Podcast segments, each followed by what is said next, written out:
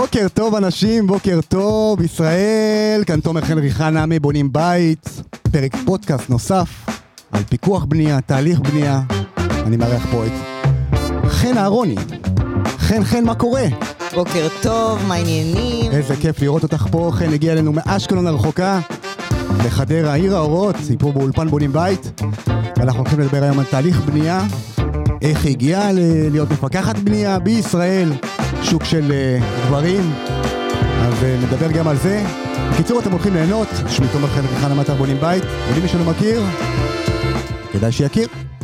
Uh, כנסו לאתר, לערוץ הפודקאסט שלנו, לערוץ היוטיוב, לקבוצות uh, uh, uh, קהילת בונים בית, ותהנו, תהנו מבעלי המקצוע הכי טובים בשוק, כאלה שאנחנו בודקים, בציציות, ספקים הכי טובים, ובכלל, כל תהליך הבנייה שלכם הולך לעבור בצורה מדהימה. תיכנסו, תלמדו ותצליחו. אז בואו נתחיל, חברים, חבל על הזמן. בוקר טוב, חן. בוקר מצוין, מה קורה? איזה כיף לי להיות פה הבוקר. לגמרי, לגמרי, גם לי, אשקלון הרחוקה, כל הכבוד שהגעת עד האולפן בחדרה, כיף לארח אותך פה. אז יש לנו פה כוסות מים, קצת קורסונים, מתחילים את הבוקר ונדבר על אה, פיקוח בנייה, אז חן, מה קורה? מצוין, אחלה. יופי. יום. אז אה, דברי איתנו. אוקיי, אז אני חן אהרוני, אני מפקחת בנייה באזור אה, אשקלון, שדרות, אשדוד, גדרה. אה, התחלתי את הדרך שלי לפני ארבע שנים. אה, אני מהנדסת תעשייה וניהול בהכשרתי. עשיתי קורסים של פיקוח בנייה, ניהול פרויקטים, אני מאתרת ליקויי בנייה מוסמכת. וזהו, ואני כל יום מתרגשת מהכבוד שניתן לי אה, לראות איך בית מתחיל מאפס והופך לבית עם חלונות, ילדים, שמחה, חנוכות בית. לגמרי, לגמרי, לגמרי, ממש ממש ממש. איך התחלת אגב? זה... את באה מתחום ההנדסה, לא כל כך קשור לתחום הבנייה, אבל הרבה שנים את בשוק. כן, אה, בעצם אה, בניתי לעצמי כמה בתים. קניתי כמה שטחים בתקופה שאשקלון הוציאה המון מכרזים אה, לבניית בת... לשטחים באשקלון. ובעצם אה, בניתי בית לעצמי, נורא אהבתי את האינטראקציה עם הספקים, נורא אהבתי את חדוות היצירה, והחלטתי לעסוק בזה, כי מאוד נהניתי מתהליך בניית הבית שלי. אז כמה שנים את בעצם בשוק הזה? ארבע. ארבע שנים, וכמה פרויקטים בנית? 26 בתים מסרתי. יפה מאוד. וספרי לי ככה על שוק הבנייה בארבע שנים האחרונות, איך התהליך שלך התחיל, זה, זה קשה. תחום הפיקוח זה תחום לא קל, הרבה אחריות, הרבה תהליכים, הרבה קבלנים, הרבה ספקים, צריך לדעת איך לבחור אותם, צריך לד- לדעת לדבר בשפה הקבלנית. ספרי לי ככה על התחושות שלך מהתהליך שאת עברת, וגם על, את יודעת, כאילו לקוחות, על החששות שלהם בהתחלה, שהם בשלב עולים לשטח ומתרגשים מאוד לקראת הבאות. קודם כל, בשנה הראשונה הזאת הייתה שנה שהיה הרבה יותר, לפני ארבע שנים, הרבה יותר קל לבנות בה. הקורונה, כמו שאתם יודעים, לא- טרפת הקלפים. טרפה את הקלפים לגמרי. אה, הרבה חומרים התייקרו, ולכן אה, היום זה קצת יותר מורכב לבנות. מכיוון שהעלויות אה, יותר גבוהות ונהיה יותר מאתגר בשוק, גם מבחינת העובדים עצמם, אה, הרבה חסרים, עלות העבודה גם עלתה. אה, שלא נדבר על יוקר. המחיה בכלל, אז ספקים כאילו גם מעלים מחירים בעקבות זה. ואנחנו רואים שהיום אה, הבנייה הפכה להיות יותר ויותר, אה, ויותר מורכבת. לגמרי, נכון מאוד. לכן אני אומרת, מי שרוצה לבנות בית ואין לו את הידע ואת הכלים הבסיסיים בעצם בלבנות, עדיף שייקח אנשים מקצועיים שילוו אותו.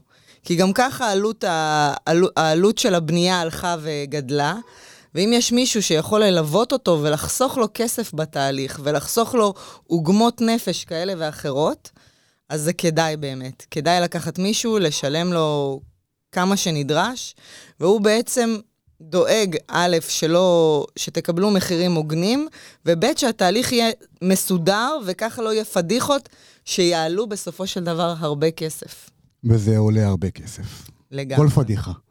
פדיחות אה, עולות אלפי שקלים, אם לא עשרות אלפי. לגמרי. ואני, את יודעת, אני עושה תקציבים כל החודש, כל יום, כל היום. אני רואה את העליות שהיו בשמונה חודשים האחרונים, וזה מטורף. Uh, לצערי, כן, אני מקווה שזה ירד, אם זה עליות שילוח ועליות של קבלנים ועליות של עבודה, זה מטורף, אבל נקווה לטוב.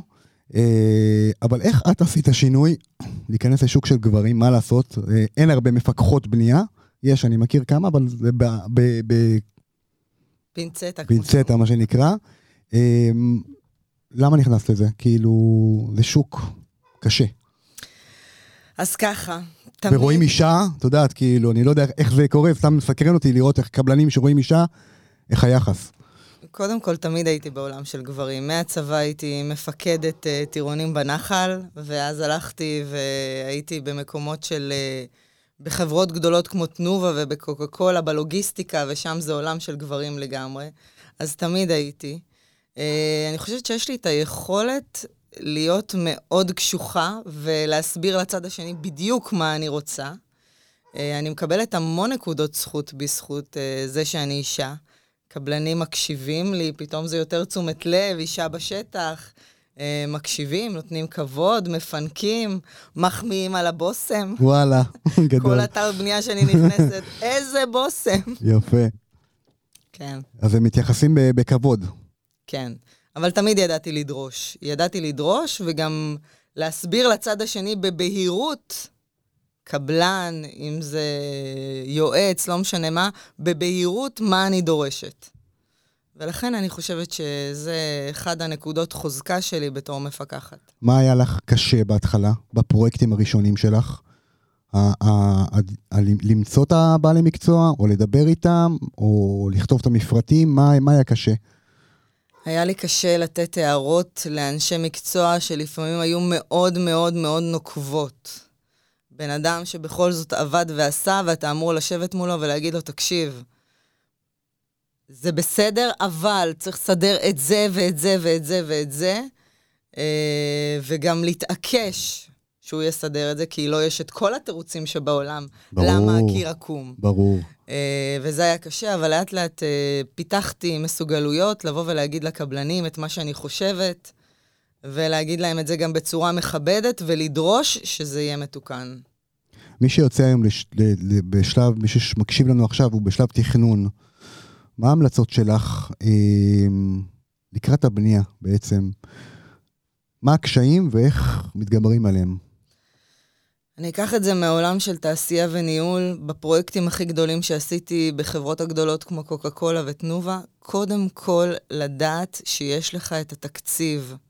אוקיי, אפשר לפנטז והדף נכון. סופג הכל. הכל. אבל אם אין לך את היכולת לשלם את זה, אז מגיעים בעצם לאמצע התהליך ונכנסים לסחרחורת, ואנשים שלפעמים אה, עוצרים את הבנייה ומפסידים המון כסף על שלד שעומד, ששווה מיליונים, ושטח שעומד. לכן אני אומרת, הדבר הראשון, לפני שמתכננים, צריך לדעת, עומד לרשותי 2 מיליון שקל, 3 מיליון שקל, מה אני הולך לעשות? ואחרי סקיצות ראשוניות, לבוא ולראות אם אני עומד בזה. לגמרי. לפני הגשה, אנשים מגיעים אלינו, ולפעמים אפילו אנחנו אומרים להם no go, תעצרו. נכון. אה, זה קורה לא מעט, ולגמרי טיפ חשוב, וכן, כי בסוף אנשים מגיעים לשלב ההצעות מחיר, והופ, קיבלתי 700, מה, תכננתי 500, איך אתם מגיעים ל-700 אלף שקל? והם נכון. אה, פתאום 200 אלף שקל שהם לא חשבו עליהם ולא תקצבו את זה, אז... Uh, נכנס למשוואה. אה, בטח, ואנשים נכנסים לבתים, לצערי, אני רואה אנשים שפונים אליי ולא יודעים מה לעשות, נכנסים לבתים ממש בלי ריהוט, בלי גינה, בלי שערים, וזה לא המטרה. המטרה שלנו להביא את הלקוח, להגיע לבית, להתפנק עליו, שיהיה בו כל הפסיליטיס, כל מה שצריך, שהוא ייהנה כאילו שהוא קיבל בית מוכן מקבלן. לגמרי. ואיך את בוחרת היום את הבעלי מקצוע? אני יכול להגיד לך שיש לי היכרות, את יודעת, מאוד מאוד טובה עם שוק הבנייה הישראלי. יש אנשים טובים מאוד, אבל יש גם כאלה שלא. קשה מאוד לבחור uh, קבלנים, וזה לא רק שזה קשה, צריך לדעת להגדיר להם מה אנחנו רוצים, כמו שאמרת, במדויק, ולוודא שהם עושים את העבודה כמו שצריך, ותירוצים לא חסר. קשה למצוא בעלי מקצוע באמת, כאילו, שזה בום. קודם כל, רך. אני אגיד דבר שהוא מאוד מאוד חשוב. אני שומעת את זה המון בשוק הבנייה, וזה טעות וזה קלישאה, ואנשים צריכים לצאת מהמחשבה הזאת. לא כל קבלן שמתמחר את עצמו גבוה הוא בהכרח טוב יותר, אוקיי? אני מכירה קבלנים טובים, שהם בתחילת הדרך, נותנים את כל כולם, אוקיי? רעבים לעבודה, והם אנשים רציניים ומקצוענים. ומכירה קבלנים שהם עשרות שנים בשוק, מתמחרים את עצמם מאוד גבוה, ובסופו של דבר לא נותנים את התוצרים המיוחלים. אז קודם כל, מחיר הוא לא מדד לאם הקבלן טוב או אם הקבלן לא. אני מדבר על מחיר נכון. מה המחיר הנכון? אם מתקצבים, אז יודעים מה המחיר הנכון. נכון. יש איזה נקודת ייחוס, כי גם קבלן שמתמחר את עצמו זול, זה גם לא בריא. צריך לדעת איפה, איפה, איפה הסקאלה עומדת. כי קבלן שאת יודעת, לא מרוויח, אז... ברור. אבל קודם כל, הדבר הראשון שצריך אה, לראות זה בעצם מה ההסמכות של הקבלן, אוקיי?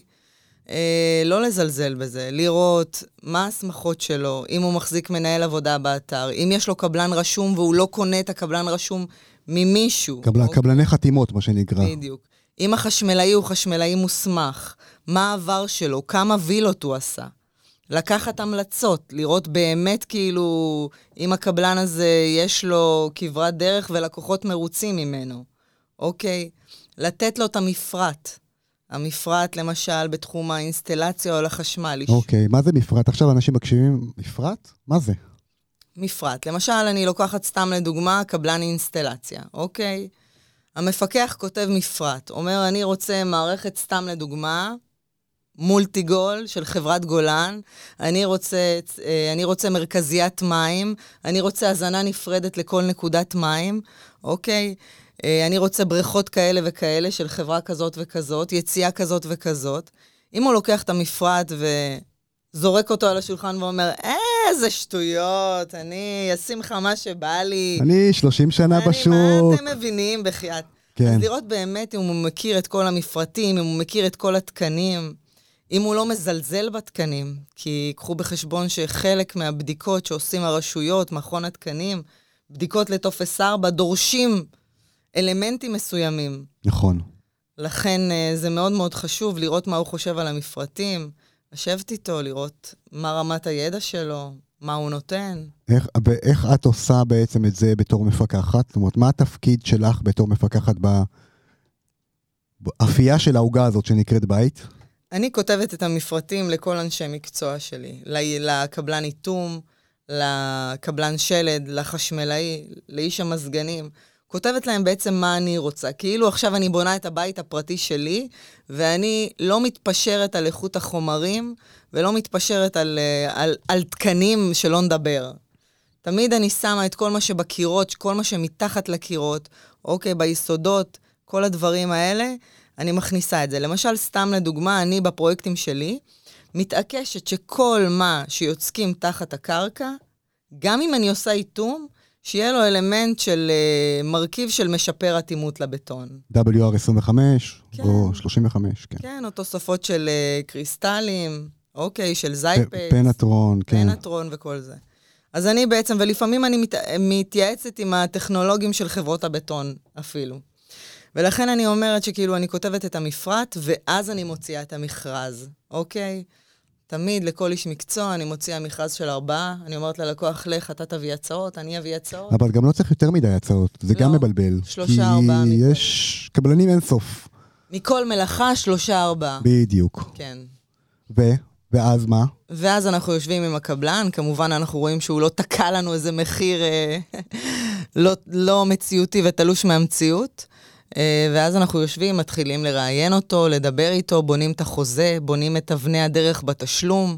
בוא נדבר על זה קצת. אני כל כך רואה בונים שנופלים פה, וואי, בזה שהם נכנעים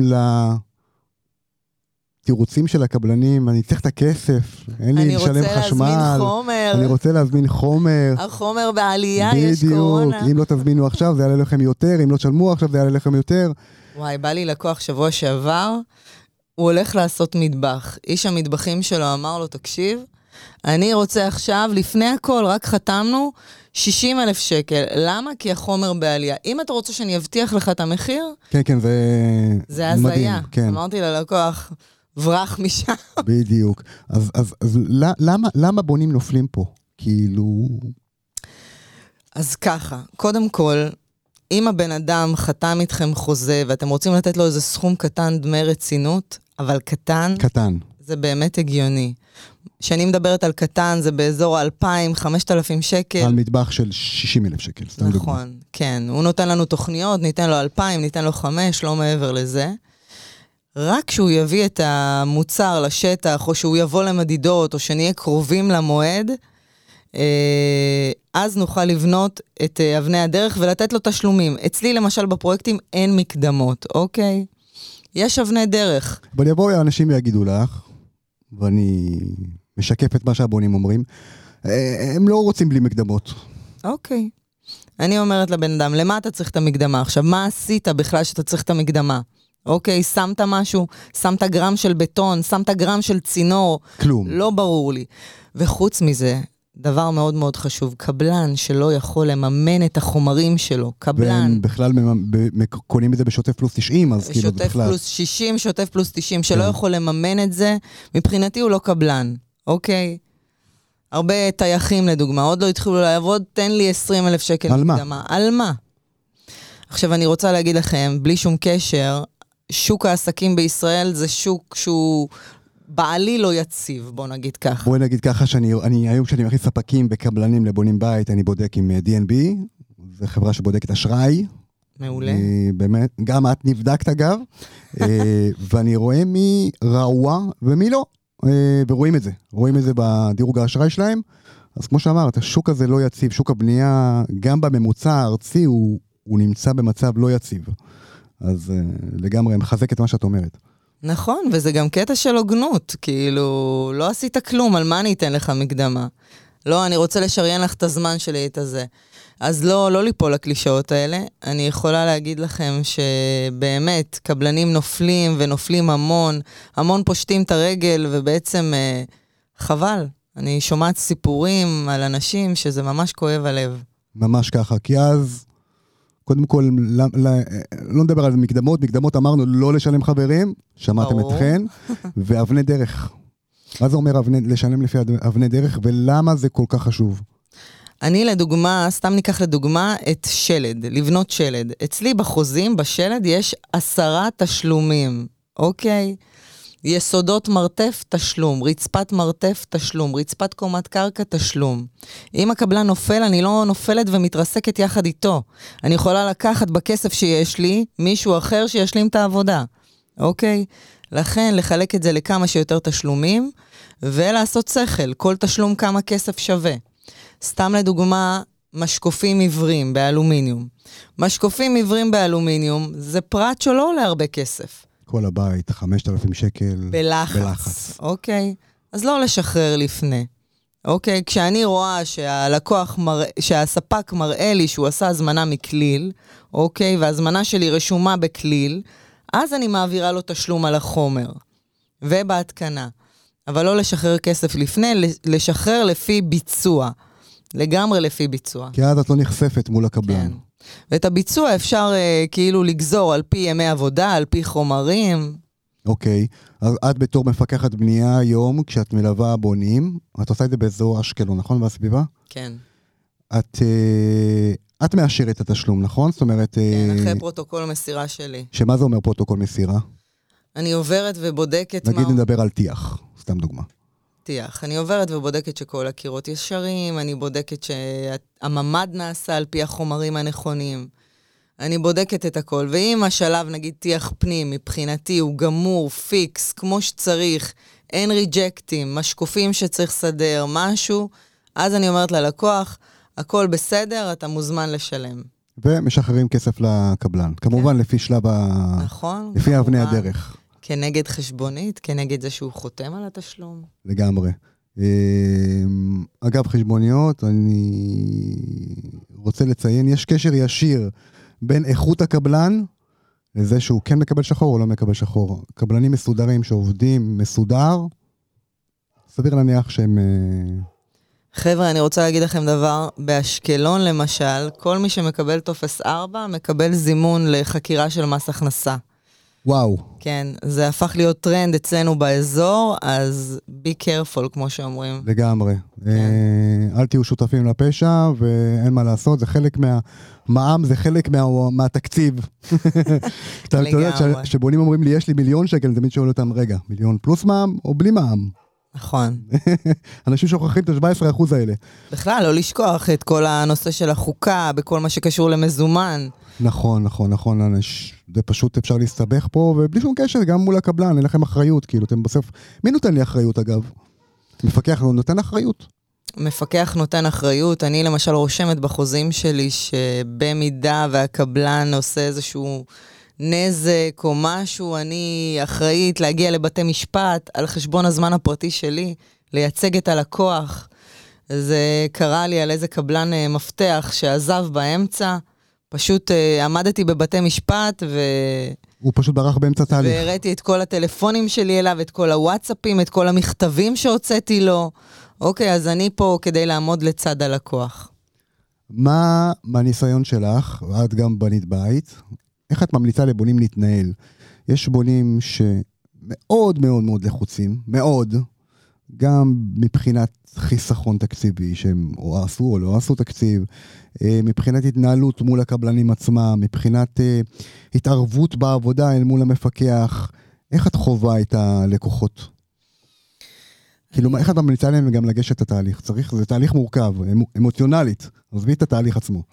כן, אני אומרת, ככל שאתה מתכנן את הדברים, זאת אומרת, אתה מתכנן את התקציב שלך ואתה יוצא עם הלוח תקציב שלך כתוכנית עבודה סדורה, ואתה לא מגיע לאולם קרמיקה ופתאום רואה קרמיקה ב-500 שקל למטר ואומר, וואו, זה הפנטזיה שלי. קודם כל, להיצמד ללוח תקציב.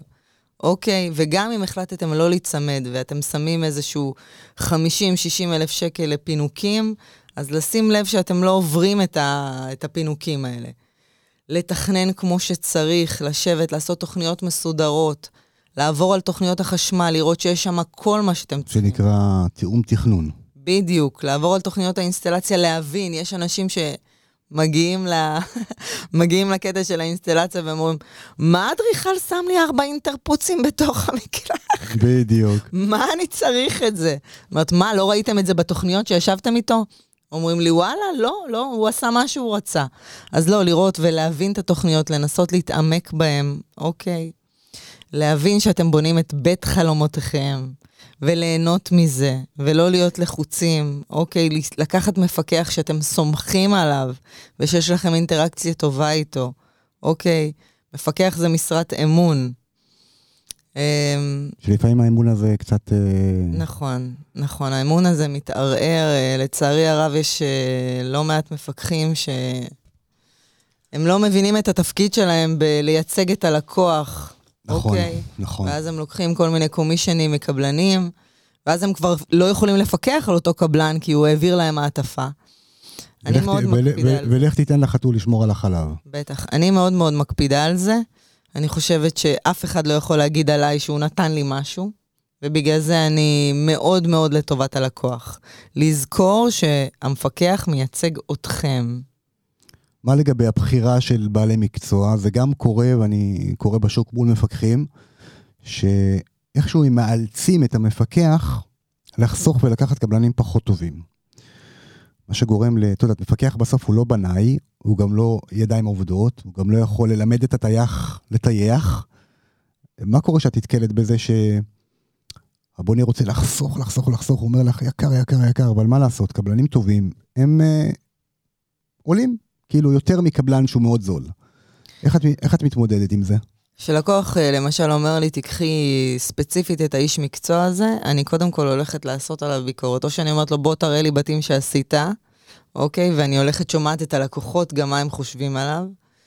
ואני הולכת אה, ובודקת אותו ככה בשוק, בקבוצת המפקחים או בקבוצת האדריכלים, אם מישהו שמע עליו ככה וככה. ואם אני שומעת עליו דברים לא טובים, אז לפעמים אני, ו- וקרה לי מקרים כאלה, שפשוט האנשים אמרו לי, תתרחקי. אני אומרת ללקוח, תקשיב, אם אתה לוקח אותו, אני, אני אומרת לך שאני מסירה אחריות, אני לא יכולה לעבוד במקומו. כי בסוף זה דופק לך את השם. בטח. וגם הלקוח מקבל פה נכון, ברור. כאפה ברור. רצינית. ברור. כי אותם קבלנים ממשיכים עד הסוף אמר, מה שנקרא. כן? ואם נתקעים עם מישהו שהוא לא זה, זה משבש את כל התהליך. בטח, בטח, בעיקר בגמרים. אה, לי זה... פעם אחת זה קרה לי, כשאמרתי ללקוח לא, לקח, לא לקחת קבלן שלד, הוא התעקש לקחת כי הוא התפלל איתו בבית כנסת, ובסופו של דבר הבן אדם הסתבך, והוא ביקש כל הזמן מקדמות, ואני אמרתי לא לתת, לא אדומה. לתת, לא לתת, לא לתת, והצלתי אותם, כי בסוף אותו קבלן הסתבך עם השוק האפור, ולא צריך להמשיך. והיינו צריכים, אה, היינו צריכים לחפש מי שימשיך לנו את הבית. כן, לגמרי. מה לגבי איתום? איך את... אה, באיתום את, יש לך קבלנים ספציפיים, שאני הרבה מפקחים, וגם אני, יש לי קבלנים ספציפיים באיתום שאני סומך עליהם. זה תחום שהוא רוב הליקויי בנייה נמצאים שם בעולם וואו, האיתום. חבר'ה, איתום זה הדבר הכי, הכי, הכי, הכי חשוב. אם, אני אומרת לכם, אין דבר יותר מבאס מנזילות לתוך בית, בטח ובטח למרתפים, שאלוהים יעזור לנו, שזה, לצאת מזה זה סרט, זה עשרות אלפי שקלים לצאת מזה. גרד קירות והזרקות ומה לא. אז איך את אה, ככה... קודם כל, המפרט שלי באיתום מאוד מאוד מאוד מחמיר. אם זה מסוג הירייה וקלה בחומר, אם הוא דו-רכיבי או חד-רכיבי, אוקיי, בעיקר במרתפים, בבריכות, אני uh, בגגות חשופים.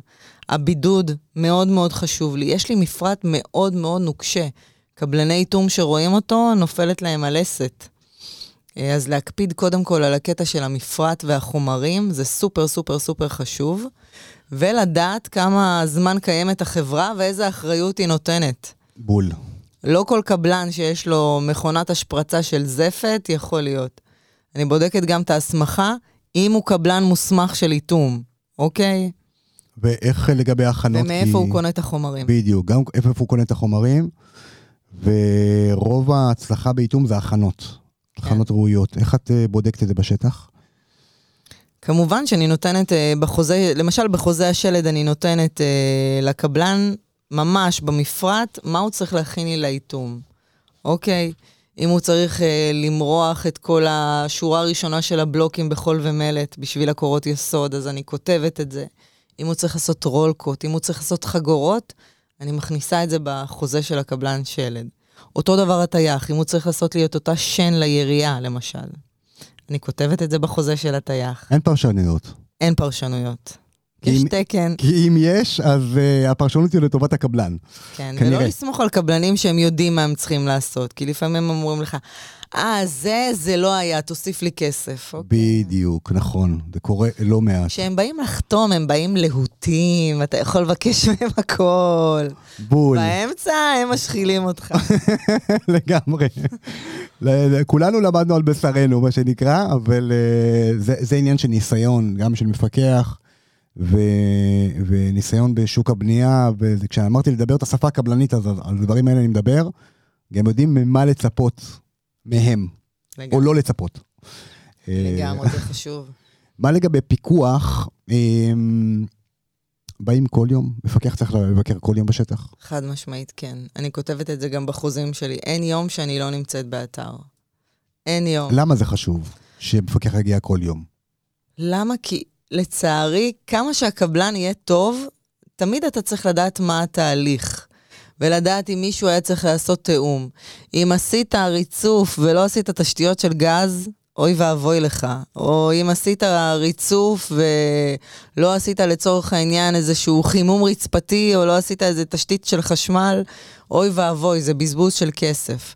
אז א', בשביל התיאום, וב', להפתיע אותם. אני אף פעם לא באה לאותו אתר באותו שעה, תמיד אני עושה את הסיבובים מה אחרת. שנקרא קטע מומחה, כן. מפתיעה אותם בשטח. כן. אני רואה איך הוא מערבב, אם אני לא נמצאת, איך הוא מורח את האריח לצורך העניין. אה, וחשוב מאוד, אם הוא שומר על הטיח, שלא יתרטב בגשם, עם כל מיני דברים כאלה. ו- וקבלנים שאת עובדת איתם הם קבלנים קבועים, או שאת מחליפה בהתאם לצורך? בהתאם לפניות, כמובן, גם.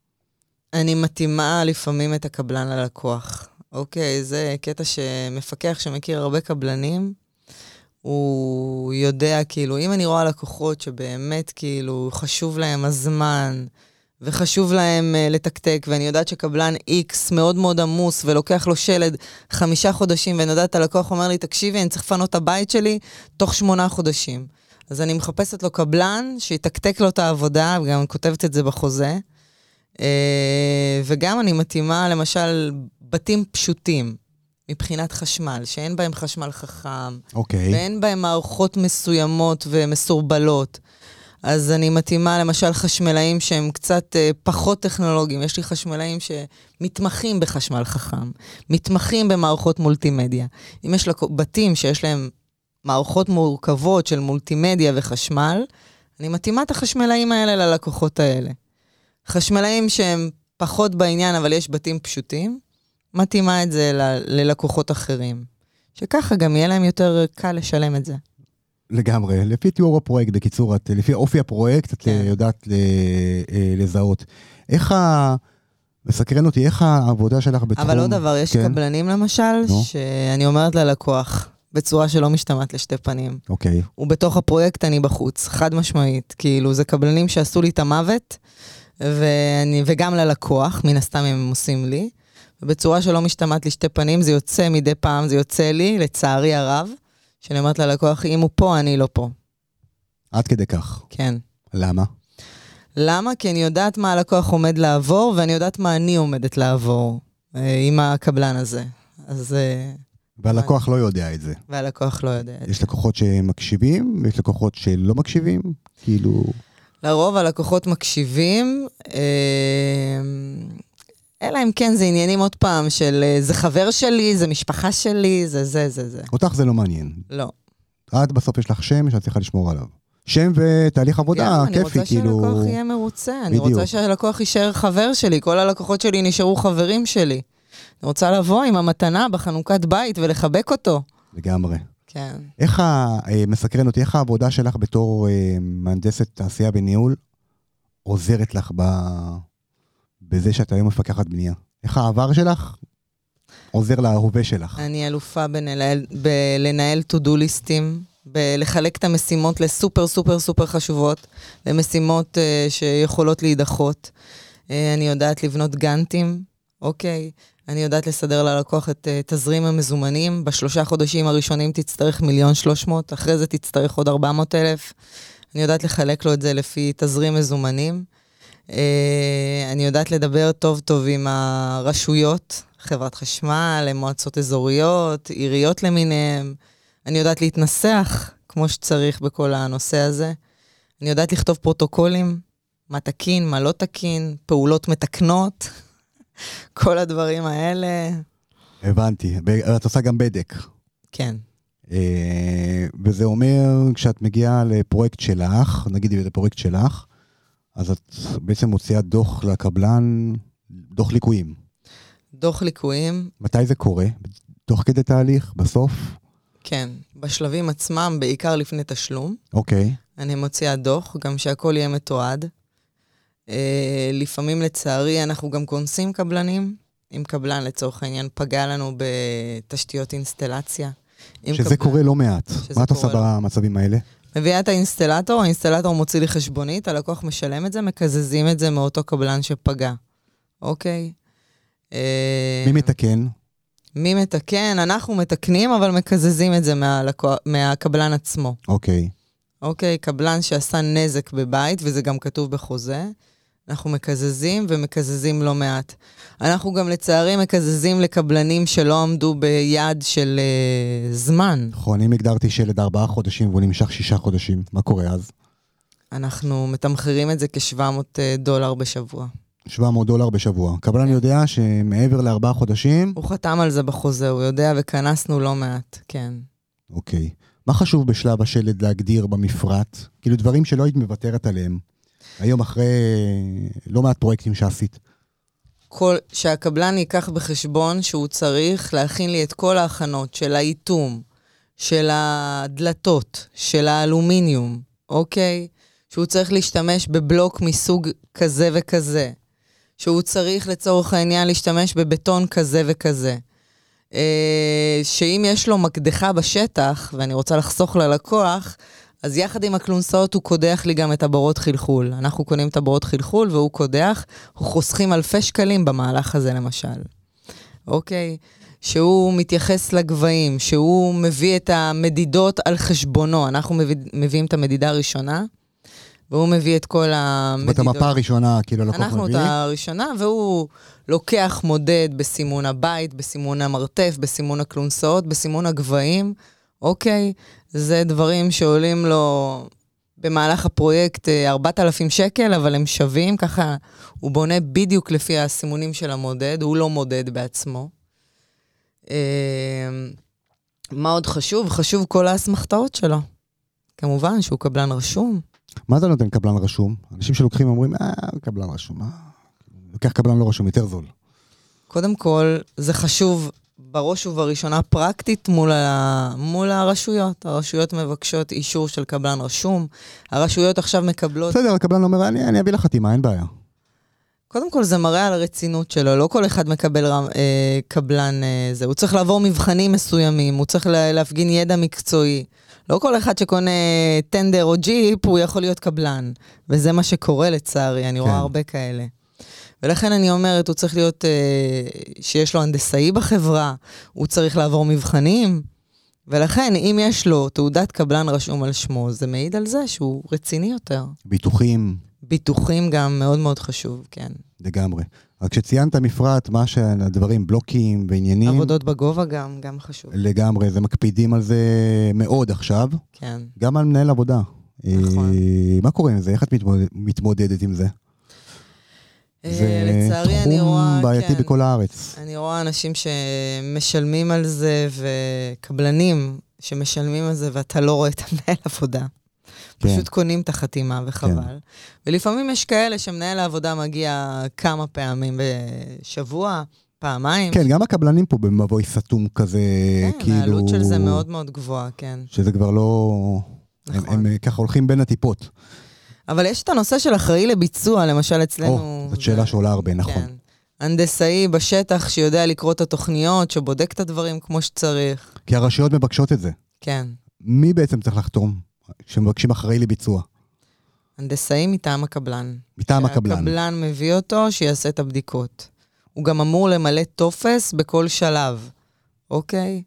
קודם כל לגבי מה שציינת, לגבי המפרט, אם את לא מגדירה את זה לקבלן שלד, אז סביר להניח שתפסידי גם איכות וגם כמה אלפי שקלים על הדרך. בוודאי, כן. אז uh, להקפיד חברים על מפרט. איך, מה המשמעות של ה... בתור מפקחת, משמעות האדריכל בתהליך של הלקוח שאת בעצם מלווה אותו, והמהנדס שלו? כי את מקבלת אותם, מה שנקרא בילט אין. נכון. בתוך, ה... בתוך החבילה. ואת כבר את מכירה את השמות, את מכירה מי יותר טוב, פחות טוב, כאילו, מה המשמעות של איכות המתכנן ואיכות המתכנן ההנדסי? תראו, האיכות של האדריכל נמדדת על ידי כמה שאלות יש לנו תוך כדי ביצוע, אוקיי? אם התוכניות לא מפורטות וחסר לנו פרטים, לצורך העניין, כמו מידות, מרחקים, אוקיי, אז אנחנו מתחילים לשגע את האדריכל. אוקיי, איפה מיקמת את הנקודת מים הזאת? אין לי, אין לי מידות פה בזה. איך עשית את זה? לפעמים גם אנחנו רואים פערים בין התוכניות קונסטרוקציה לאדריכלות. זאת אומרת... אה, מה שנקרא סופרפוזיציה, אם לא כן, לא עשו. הם לא עשו, הם עשו פרגולה, זה היא כתובה מבטון, אבל בעצם אין התייחסות אה, של הקונסטרוקטור לפרגולה מבטון הזאת. אז לכן אה, זה דבר שצריך אה, לבחון את התוכניות. לא תמיד התוכניות מקיפות את הכל, ולפעמים מתעוררות שאלות תוך כדי ביצוע, ואז הקבלן עומד בשטח וצורח, זה לא רשום לי, מה אני עושה? אני לא זה, אני לא זה, ואז מתחילים לפנות לאדריכל וכולי. אדריכל שיודע להגיש תוכניות מפורטות, כמו שצריך, עם מידות, שהוא בדק שהקונסטרוקציה מתאימה לאדריכלות, פחות שאלות בשטח, פחות הצקות. החיים שלו יותר... תהליך יותר חלק. בוודאי. ומהנדס? ומהנדס, קודם כל, אנחנו צריכים לקרוא לו בכל יציקה, שיבוא ויבדוק. ומהנדסים, למשל, אה, שכותבים תוכניות וכותבים כל מיני פריטים כמו ספסלים ודברים שכאילו מסורבלים והכול, ולא מסבירים אותם, איך לבצע אותם בפועל, ואנחנו עומדים בשטח לפעמים ושואלים שאלות. אז גם uh, צריך uh, לבדוק את זה, וצריך לבדוק גם שהקבלן מבין את התוכנית קונסטרוקציה, אוקיי? שאם לצורך העניין רשום בתוכניות קונסטרוקציה כלונסאות מרותחות, יש לזה סיבה מהמפעל, לא לקשור בשטח, לרתך אותה מהמפעל, יש לזה משמעות. אוקיי, אז צריך אה, לבדוק למה.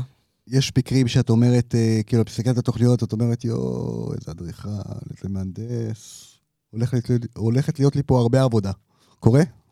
כן, אבל אני משתדלת, כשאני מקבלת את התוכניות לפני, אני משתדלת לשבת עם הלקוח, ככה כמה שעות טובות, זה יוצא לי לפעמים אפילו ככה לשעות הלילה, לבדוק את התוכניות, ואני משתדלת להעלות את השאלות שלי לפני שאני עולה על הקרקע.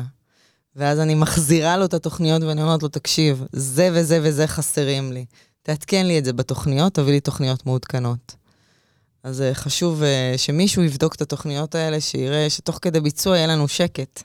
לגמרי. כמה פרויקטים, אגב, אה, עושים, עושה במקביל מפקח? בוא נגיד ככה, ברמה כזאת שהוא יכול להשתלט על כל הפרויקטים. מפקח אמור לתת ביום לפחות שעה לכל פרויקט. אוקיי, אני מדברת בשטח עצמו, בלהיות בשטח עצמו ולבדוק את הדברים. אוקיי? אה, אם יש לו שמונה שעות עבודה ביום, אז שמונה פרויקטים זה בסדר גמור. אוקיי. קשה קצת שמונה, לא? זה כאילו עמוס. זה אינטנסיבי, זה משרה מלאה פלוס, כן. כן. בלי כל החוזים של הלילה. ולא כולם בשלבים דומים. זאת אומרת, שלב הגמרים, לדוגמה, הוא מאוד מאוד עמוס בשבילך נכון, כמפקחת, נכון? נכון. כאילו... אז אם כל השמונה פרויקטים יהיו בשלב גמרים, את בבעיה. כן, אבל אתה, אתה לומד את הפלואו של הבנייה, אז אתה יודע גם לבשל את התהליך, ואתה יודע, אתה יודע, אני כל ערב לפני, פשוט רושמת לי את כל מה הולך לי להיות יום למחרת. ואני מנהלת ממש, רושמת לי למי אני צריכה להתקשר בבוקר, לשאול אותו אם היא הגיעה, לא הגיעה, למי אני צריכה להזמין את זה, למי את זה, לדבר עם הלקוח על זה וזה. אני יושבת כל ערב, מכינה לי את היום למחרת. זה ניהול. כן. ושלב הגמרים באמת הוא שלב עמוס, נכון? כן, הוא שלב עמוס והוא שלב קריטי. איך, איך בא לידי... הוא שלב מלא אמוציות. מלא, כן. זה מה שנקרא הפינישים, והתכלס, מה שרואים בבית בסוף. כן. אה, אבל גם הכי מרגש. כן, נכון. ומלא קבלנים נכנסים בשלב הזה. נכון. כולם עובדים במקביל. נכון. ויש הרבה תקלות, מה לעשות, זה בנייה, וצריך כן. לטפל בכולם. אה, נכון. ואת כאילו זורמת. אני זורמת, אני מנסה לנהל את זה כמו שצריך, לבדוק את כולם, לראות שאף אחד לא מפריע לאף אחד. למשל, סתם לצורך העניין, אני לא אזמין את האינטרפוצים, את האינסטלטור לעשות אינטרפוצים, שאני יודעת שיש לי באותו יום איתום במקלחות, אוקיי? מה, הוא ידרוך על האיתום? אז אני בודקת שאף אחד לא מתנגש עם אף אחד, אני בודקת שכולם מגיעים, ש... כי גם לקבלנים ישראלים יש נטייה להגיד, תבוא מחר בעוד יומיים. בדיוק. מחר אני אצלך. כן. סגור, סגור. אה, יפה. תגידי, כמה זמן לוקח, היום עשית לא מעט פרויקטים, כמה זמן לוקח היום לבנות בית? בין שמונה חודשים ל-12 חודשים. במה זה תלוי? בגודל? זה תלוי במי שמנהל את הפרויקט ודואג לזה שיום-יום תהיה עבודה באתר, אה, ולא יהיה בזבוז של זמן על כל מיני שטויות וכל מיני כאלה שהבטיחו שהם יבואו ולא יבואו. וזה תלוי גם בתזרים מזומנים של הלקוח, שאם הלקוח אה, מגיע לשוקת שבורה ואין כסף, אז אי אפשר לממן את הפרויקט, ופרויקטים נעצרים בגלל זה. גם בהחלטות של הלקוח לסגור דברים מראש, נכון? כן. לא לחכות עד דקה 90. כן, כן. אני משתדלת תמיד אה, לבשל ולהגיד ללקוח, יש לך עד תאריך כזה וכזה. אני צריכה את הריצוף, אני אומרת לו חודשיים לפני, אני צריכה את הריצוף ראשון למרץ, שזה יהיה מוכן בחנות.